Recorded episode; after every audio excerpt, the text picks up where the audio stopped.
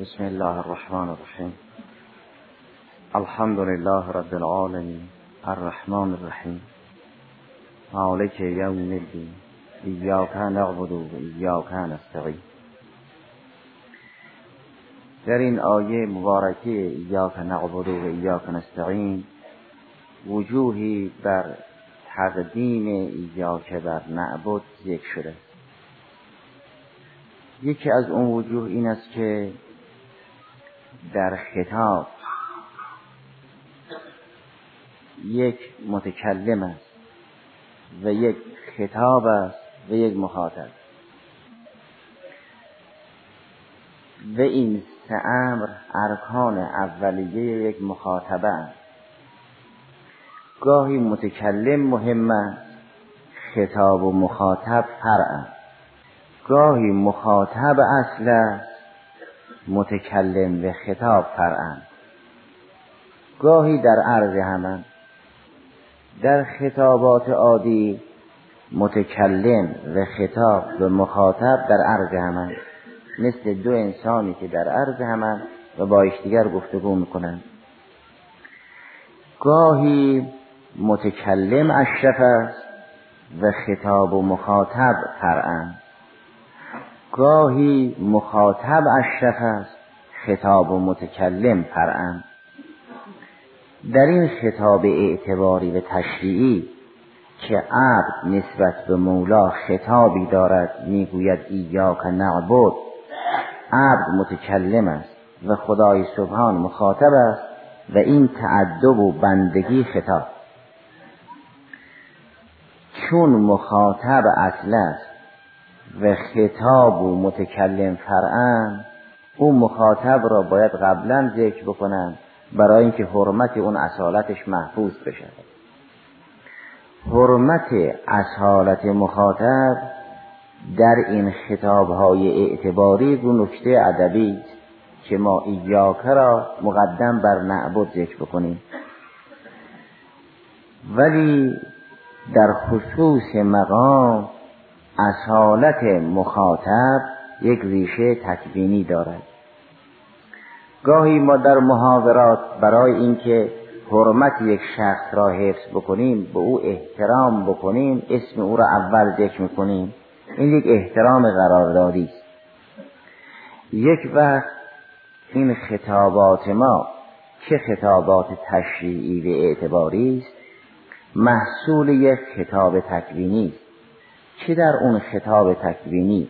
متکلم اصل است و خطاب و مخاطب فرق بیان ذالک این است که در خطاب های اعتباری اول متکلم است بعد خطاب و مخاطب به وسیله این خطاب متصف می شود به عنوان مخاطب بودن.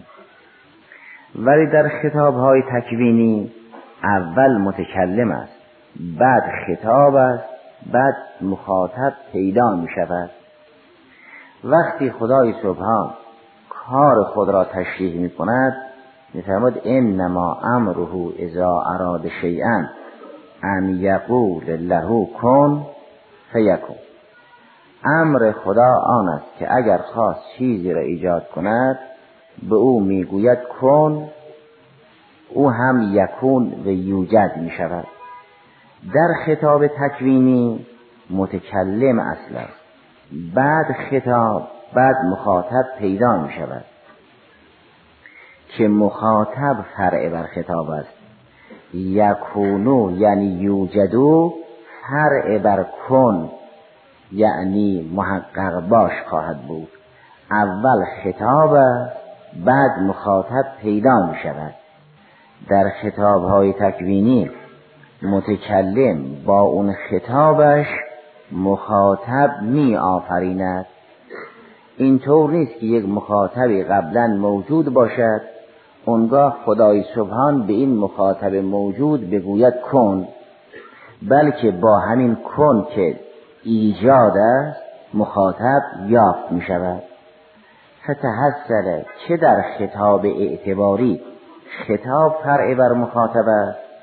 و در خطاب تکوینی مخاطب فرع بر خطاب. اگر مخاطب فرع بر خطاب است پس کن که همون آفرینش به ایجاد است قبل از یکون که همون وجود مخاطب است خواهد.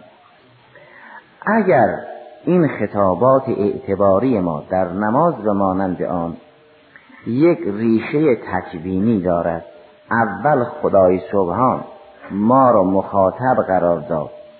که خطاب او اصل بود و ما طبق خطاب او آفریده شدیم پس او اصل است و هستی ما فرد. حالا اگر نوبت به یکونو رسید که اگر اون یکونو خواست با آمر سخن بگوید وقتی خدا امر خود را تشریح می کند می فرماد انما امره اذا اراد شیئا ان یقول له کن فیکون. حالا امر کرد. به کن و زید ایجاد شد. حالا اگر زید خواست با خدای خود سخن بگوید چگونه سخن بگوید؟ بگوید من با تو حرف می‌زنم یا بگوید تو مخاطب منی؟ چجور بگوید؟ بگوید اعبدو که یا بگوید ایاک اعبد؟ بگوید من با تو حرف می‌زنم یا بگوید تو مخاطب منی؟ از کجا شروع بکند؟ از خدا شروع بکند یا از خود شروع بکند بگوید من با تو حرف می‌زنم یا بگوید تو مخاطب منی؟ وقتی اون ریشه تکوینی تحلیل شد اول متکلم بود بعد خطاب بود بعد مخاطب. انما امره اذا اراد شیئا ان یقول له کن فیکون. پس کن مقدم بر یکون است دستور ایجاد مقدم بر وجود زید است. اگر زیدی با دستور خدا موجود شد خواست با خدا سخن بگوید. از این یکونو باید شروع بکند به کن برسد و به آمر برسد. یا اول باید نام شریف آمر را ببرد. بگوید تو مخاطب منی. اگر گفته می شود ایاک نعبد برای اینکه اون آمر مخاطب است و در خطاب اعتباری متکلم و این خطاب هر بر وجود اون مخاطبند که او آمر بود و با خطاب تکوینی زید و امثال زید را ایجاد کرد. بنابراین عدد تشریع اقتضا می کند که به روال تکوین سخن بگوییم. بگوییم ایاک نعبد. و گذشته از اون که عدد اقتضای این را دارد در همین مسئله عبادت هم تا از ناحیه خدای سبحان خیزی نصیب انسان نشود انسان توان عبادت را هم ندارد. بیان ذالک این است. گرچه قرآن کریم اصل کلی را به این صورت بیان کرد که ما بکن من نعمتن من الله. در سوره نر فرمود هر نعمتی که دارید از آن خداست. اینطور نیست که شما با استحقاق چیزی را کسب کرده باشید. بعضی از نعمتها اختیاری باشد بعضی از نعمتها کسبی و موهبت. بلکه به ما بکن من نعمتین من الله. روی این اصل کلی قرآنی که تمام نعم از ناحیه خدای سبحانه است پس هر توفیقی که نصیب انسان شده است و با اون توفیق کار خیری کرد و با اون کار خیر پاداشی دریافت کرد به نام نعمت جدید هر توفیقی محفوف به نعمتین است هم نعمت قبلی هم نعمت بعدی. چرا؟ چون اگر توفیقی نصیب انسان شد چه کار خیری را انجام بدهد؟ خود این توفیق نعمت است. خود این تشخیص نعمت است. اگر این توفیق نعمت است اونگاه می‌گوییم حاضهی نعمتون و کل نعمتن فمن الله پس فهازه نعمتو من الله. اگر نعمت الهی نصیب زید نمی‌شد زید توفیق انجام عبادت پیدا نمی‌کرد. پس توفیق زید مسبوق به نعمت الهی است که با عنایت الهی و توجه الهی زید موفق می شود که عبادت کند. اگر عبادت کرد و در کنار این عبادت بهشت و امثال بهشت دریافت کرد این نعمت جدید هم حاضهی نعمتون و ما بکن من نعمت فمن الله پس این نعمت هم من الله قهرا توفیق زید برای انجام عبادت محفوف به دو نعمت است با یک نعمت زید توفیق عبادت پیدا کرد با یک نعمت دیگر زیدی که عبادت کرد به بهشت رسیده اما در این وسط برای زید که میماند خدا می‌داند که انسان اگر تحلیل کند می‌بیند هیچ استحقاقی در برابر نعم الهی ندارد.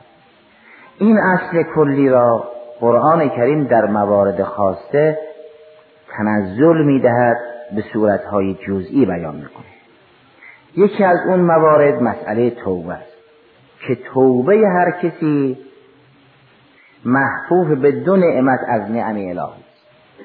بیان ذالک این است که اصات اگر تبهکاری کردن توفیق الهی اگر نصیب یک آسی شد او به نعمت توبه موفق می شود. اگر توبه کرد خدای سبحان توبهش را میپذیرد. پس یک بار باید نعمت خدا شامل زید آسی بشود که او توفیق توبه پیدا کند. وقتی موفق به توبه شد به توبه کرد بار دیگر نعمت دیگر نصیب او می شود به اون قبول توبه. پس هر توبه محفوظ به دو نعمت است. هر توفیقی محفوظ به دو نعمت است. سراسر می شود و ما بکن من نعمتین فمن الله. این انسان است که بین نعم محفوظ است و چون خود را می بیند نمی‌تواند بفهمد که این نعم به هم متصل است. این نعم یک واحد گسترده است. بین این نعمت ها هیچ چیز فاصله نیست مگر خود انسان. اگر انسان خود را نبیند اونگاه مشاهده می کند سراسر عالم نعمت به هم متصل است. و ما بکن من نعمت که من الله. این که از امام باقر سلام الله رسیده است و از دیگر ائمه علیهم السلام رسیده است. مرحوم صدوق رضوان علیه این را در کتاب قیم توحید خودشون نقل کردن که ائمه فرمودن لیس بینه سبحانه و تعالی و بین خلقه هجاب غیر خلقه. بین خدا و خلق هجاب غیر از خود خلق نیست. اینطور نیست که بین عبد و مولا یک هجابی باشد. هیچ هجابی بین عبد و مولا نیست مگر خود عبد. اگر این عبد خود را نبیند اونگاه اینما تولو فسمه وجه الله خواهد بود. لیس بینه سبحانه و تعالی و بین خلقی هجاب غیر خلقه. فقط احتجب به غیر هجاب محجوب و استتر به غیر سطر مسلوب این تحلیل عقلی است که قرآن به ما آموخت که هر نعمتی اگر نصیب انسان بشود هر توفیق نصیب انسان بشود محفوف به دو نعمت است. یک نعمت اولی که این توفیق را به انسان داد یک نعمت بعدی که به این توفیق پاداش می‌دهد. این در جریان توبه به خوبی مشهود است که خدای سبحان برای خود در قرآن کریم دو تا توبه قرار داد. یکی توبه قبل از توبه عبد آسی که خدا بر عبد توبه می کند تاب علیه یعنی انعطف علیه و رجع لطفه الى وقتی عبد, عبد آسی توبه کرد اونگاه خدا تواب است یعنی یقبل توبت عن عباده و یأخذ الصدقات. این تواب بودن خدای سبحان بعد از توبه عبد یعنی قبول توبه. خدا تواب است یعنی یقبل توبه. اون تواب اولی یعنی یعطی توفیق توبه اون توبه هم توبه حقیقی است یعنی رجوع. این توبه دیگر هم توبه حقیقی است یعنی رجوع. لطف خدا به بنده می‌رسد دست بنده را می‌گیرد به راه میآورد. وقتی بنده به راه افتاد دوباره لطف خدا دست بنده را می‌گیرد. این بنده راهی را به مقصد میرساند. اینه که در سوره بقره جریان آدم سلام الله علیه را که تشریح می‌کنند. باید فتاب علیه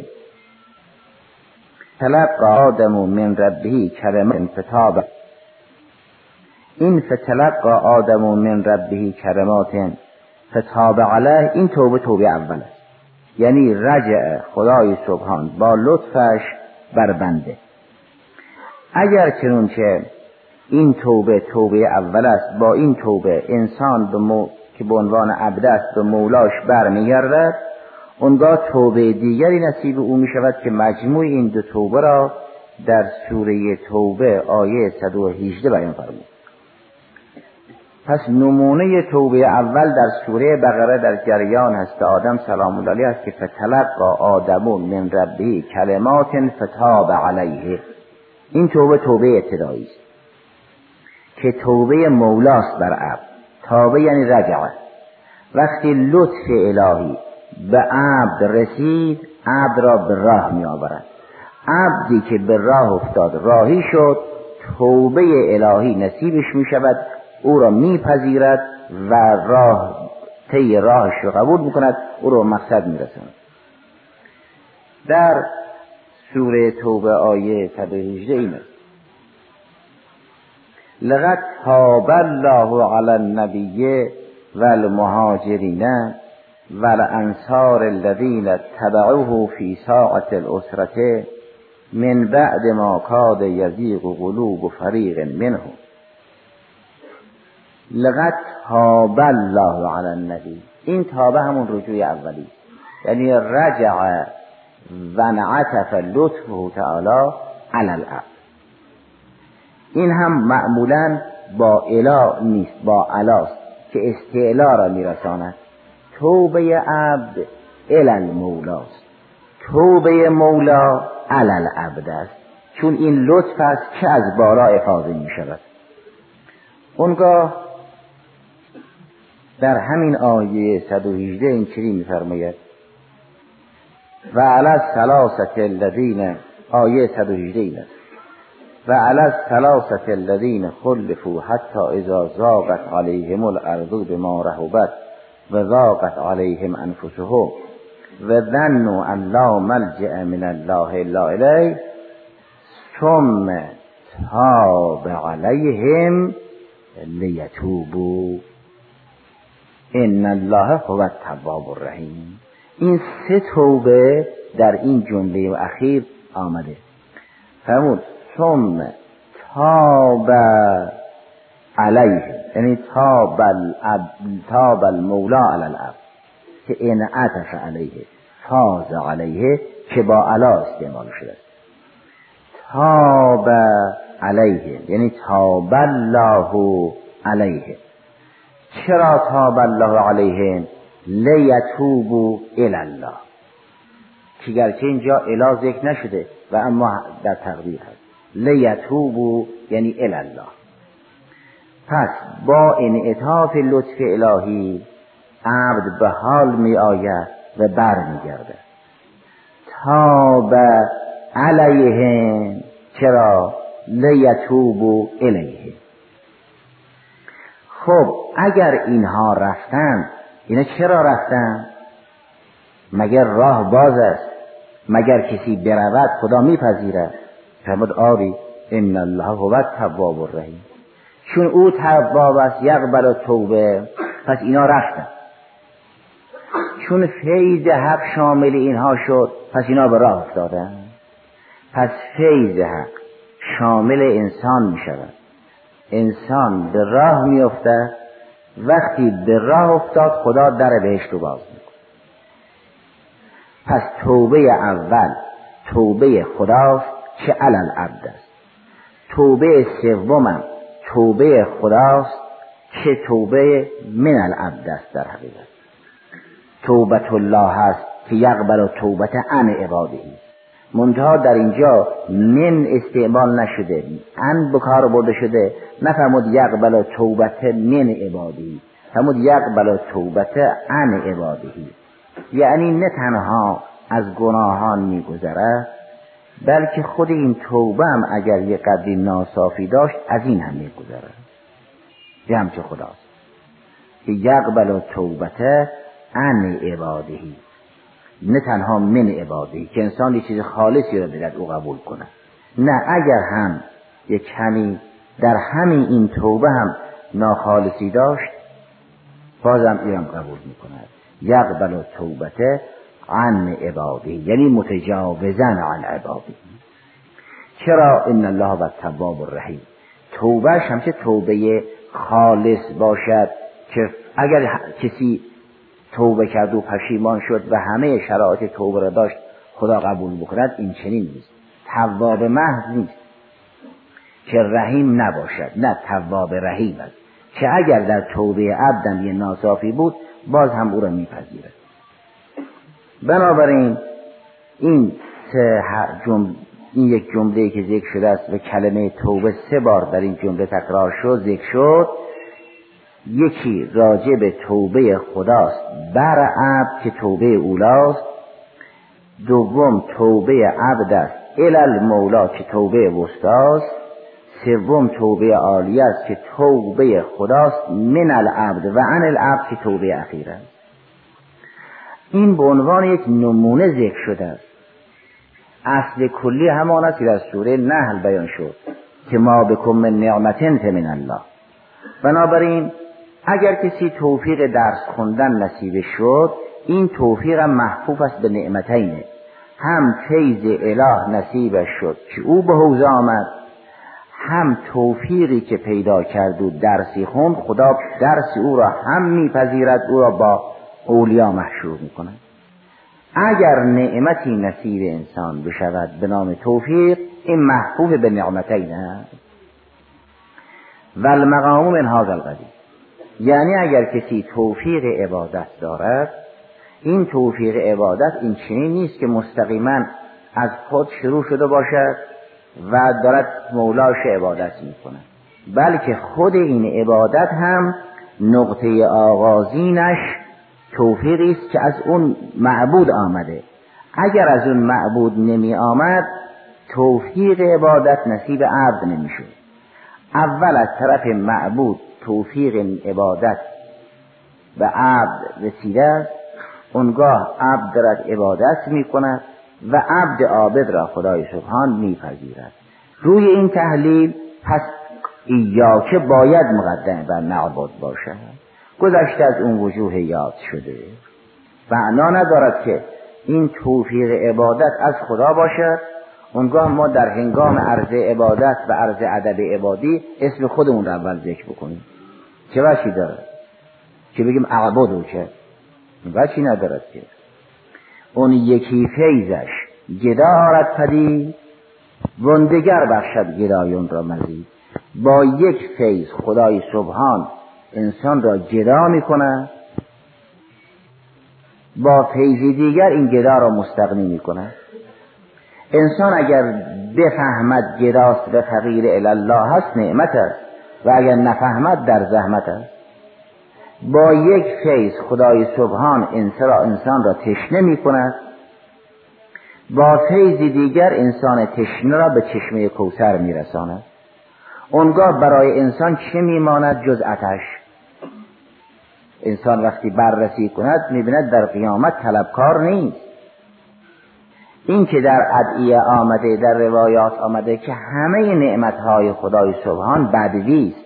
مننوکب تدا در این ادعیه می‌خوانیم که منتهای تو و نعمتهای تو بدوی اینطور نیست که ما یک کاری کردیم به ما پاداش دادی. مننوکب تدا. همه نعمت ها و منت های تو ابتدایی است. این چنین نیست که از ما یک کاری ساخته باشد. ما کاری کرده باشیم و از تو پاداش طلب داشته باشیم. همه نعمت های تو بعدی چه اون چرا به نام بهشت می‌دهی؟ ابتدایی و چه اون چرا در دنیا به نام توفیق دادی؟ ابتدایی است. مننوکب تدا و دعا را باید از داعی حقیقی که امام سجاد سلام الله علیه هست انسان فرا بگیرد. در این صحیفه قیمه صحیفه سجادیه دعایی است به نام دعای اعتراف به تقصیر ان تعدیت شکر که ظاهرا دعای سی و هفتم از ادعیه این کتاب مبارک در اونجا حضرت میفرماد به اینکه ما هر چه بکوشیم که تو را شکر بکنیم توان اون را نداریم. صدر دعا این است که اللهم ان احدا لا یبلغ من شکر که غایتا. الا حصل علیه من احسانک ما یلزمه شکر. این بحثش که دیروز هم گذشت که هیچ کسی شکر نمی کند مگر اینکه بعد از شکر تازه بدهکار است. که تو را شکر می‌کنم که توفیق این عرض ادب به ما داد که یه قدم به تو نزدیک شدی. هیچ کسی خدا را عبادت نمی کند مگر اینکه بعد از عبادت تازه اول بدهکاری اوست هیچ کسی برای خدا روزه نمی‌گیرد مگر اینکه بعد از روزه گرفتن تازه اول بدهکاری او. که تو را شکر می‌کنم که این توفیق را به ما اعطا کردی؟ اللهم ان احدا لا یبلغ من شکرک غایتا الا حصل علیه من احسانک ما یلزمه شکر ولا یبلغ مبلغا من طاعتک و ان اجتهد الا کان مقصرا دون استحقاقک به فضلک. اونگاه می‌رسیم به این قسمت. فرمود و تصیب علا قلیل ما او فیه. تو ثواب می‌دهی در برابر اطاعتهای کم بشر مخلوق است. حتی که ان شکر عباد کلذی اوجبت علیه ثوابهم.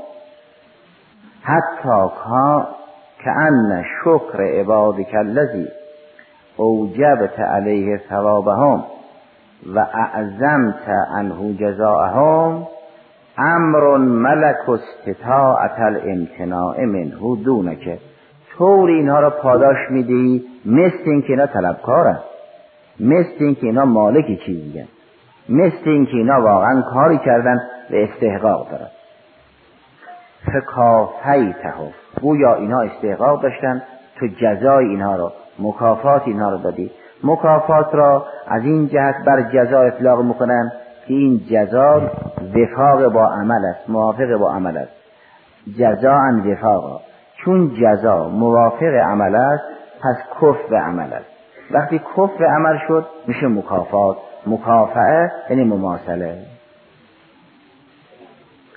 او لم یکن سببه به ید که طوری اینها را جزا می‌دهی مثل اینکه زمام کار به دست تو نبود. اینها از خود نعمتی داشتن. خدا یا این چنین نیست که دیگران سمت و زمام چیزی دست اینها باشد. بل ملکت یا الهی امرها قبل ان یملکو عبادتک. قبل از اینکه اینها توفیق عبادتت را پیدا کنند زمان کار اینها به دست توست. اینطور نیست که اینها یه موجود مستقلی و دارن تو را عبادت می‌کنن. قبل از اینکه اینها در حضور تو بیستن بگوین ایاک نعبد تو مالک اینهایی. مالک همه شعون اینها اینها هم پای بود. بل ملکت ملکت یا الهی. امرهم قبل ان یملکو عبادتک. قبل از اینکه بگن نعبد توی چون قبل از اینکه بگن نعبد توی خب باید بگن ایاک نعبد دیگه. و اعدت ثوابها قبل ان یفیز فی طاعتک. قبل از اینکه اینا کار انجام بدن ثوابشون رو آماده کردی. برای اینکه اینها رو به اون ثواب برسانی یه بهانی هم دست اینها دادی به نام عبادت. خود داشته باشن به استحقاقی داشته باشن. و اعدت ثواب هم قبل ان یفید فی طاعت چرا این کارا رو کردی؟ و ذالک ان سنت کل افزار و عادت کل احسان سنت تو تفضل است. اینطور نیست که دیگری کاری انجام بدهد تو جزا بدهی. و اونچه که مکرره در مکرر تو انجام میدی احسان است. عادت یعنی چیزی که انسان یعود الیه مرتن بعد اخرى وقتی چیزی که یعود الیه مرتن بعد اخرى از او به عادت یاد می‌کنن. که تعبیر دیگری از سنت. که سنت تو احسان است. احسان یعنی که هل جزاء الاحسان الا الاحسان؟ یعنی این که اگر کسی نسبت به شما محبت کرد شما نسبت به او محبت بکنید این که احسان نیست. این عدل است. اگر کسی نسبت به ما محبت کرد ما معادل اون نسبت به اون محبت بکنیم. این احسان است. یا این عدل است. جزای احسان این است که اگر به اندازه که با محبت کرد محبت بکنیم این رو نادیده بگیریم. بعدا به سراغش برویم که ما احسانی داشته باشیم. نه اینکه هر کاری او کرد ما معادلش انجام بدیم. او بالاخره برنده است. او احسان کرد ما عدل. جزای عدل عدل است. اما جزای احسان که عدل نیست. جزای احسان احسان است. احسان جز از آن خدای سبحان نخواهد بود. برای که منت های او بدویست عادت و کل افزار و سنت و کل سنت و کل افزار و عادت و کل احسان و سبیل و کل عف فکل البریت معترفتون به انکه غیر ظالم تا پایان این دعای شدید خلاصه فرمودید که خدای سبحان به همه این توفیق را داد. یه عده این توفیق را رعایت نمی کنن. نبزوه برا ظهورهم دیگر به اون پاداش عظیم نمی‌رسه وگرنه اگر کسی به این نعمت الهی که عقل است از درون و وحی است از بیرون رعایت بکند و به دنبال بیگانه نرود اطاعت مایهی نمی‌خواد. بهش رفتن زحمت ندارد. در همین دعای شریف ملاحظه فرمایید. حضرت نفرمود به اینکه اینها با یه عواملی باید بهش برن فرمود اگه مانعی نباشد اینا بهشتی هست تعبیر حضرت این فلولا فلولا ان الشیاطین یختدعهم ان طاعتک ما اساک آسی اطاعت فطری انسان طبعا گناه فطرتا گناه نمی‌خواد. مگر عادتش بدن گناه با فطرت انسانی سازگار نیست. اگر عوامل بیرونی آدم رو فریب ندن انسان طبعا فطرتا بهش نیست. این چنین نیست که انسان رو مزتر بکند. اگر در یک موردی عوامل اضطراری پیش آمد که انسان را مزتر کرد در اونجا آمدن استرار همان و رفتن تکلیف همان رفع مستر وقتی اضطرار بیاید تکلیف هم می‌رود بعدی هم نمیارد. اگر اضطرار نیاورد تکلیف هست انسان می‌تواند یه مقدار مقاومت کند تا پیش بره. این هم یک نعمتی است به عنوان وعده. خدای سبحان به عنوان تفضل وعده داد. فرمود هر کاری که شما کردید ما هدر نخواهیم داد. تعبیر به عجز هم کرده است. تعبیر به شراب و بی هم کرده است که در بحث های قبل گذشت. اینها به عنوان تشویق یاد شده است. اگر فرمود اجرتون بر خداست مگر انسان برای خدا کار می‌کند؟ یا فرمود بیعت کنید. جان و مالتون را بفروشید. خدا مشتری است. ان الله اشترى من المؤمنین انفسهم و اموالهم. مگر انسان مالک جان و مال خود هست که بیعت کند به بی کند به خدا بفروشد؟ اگر مالک نیست پس بیعش این میشه بیع فضولی. بیع مالک فی بنابراین اگر یک کسی در عالم خودش رو بایع می‌دونه به خدا رو مشتری این بدونه بیع فضولی کرده مال او رو دارد به او میفروشد.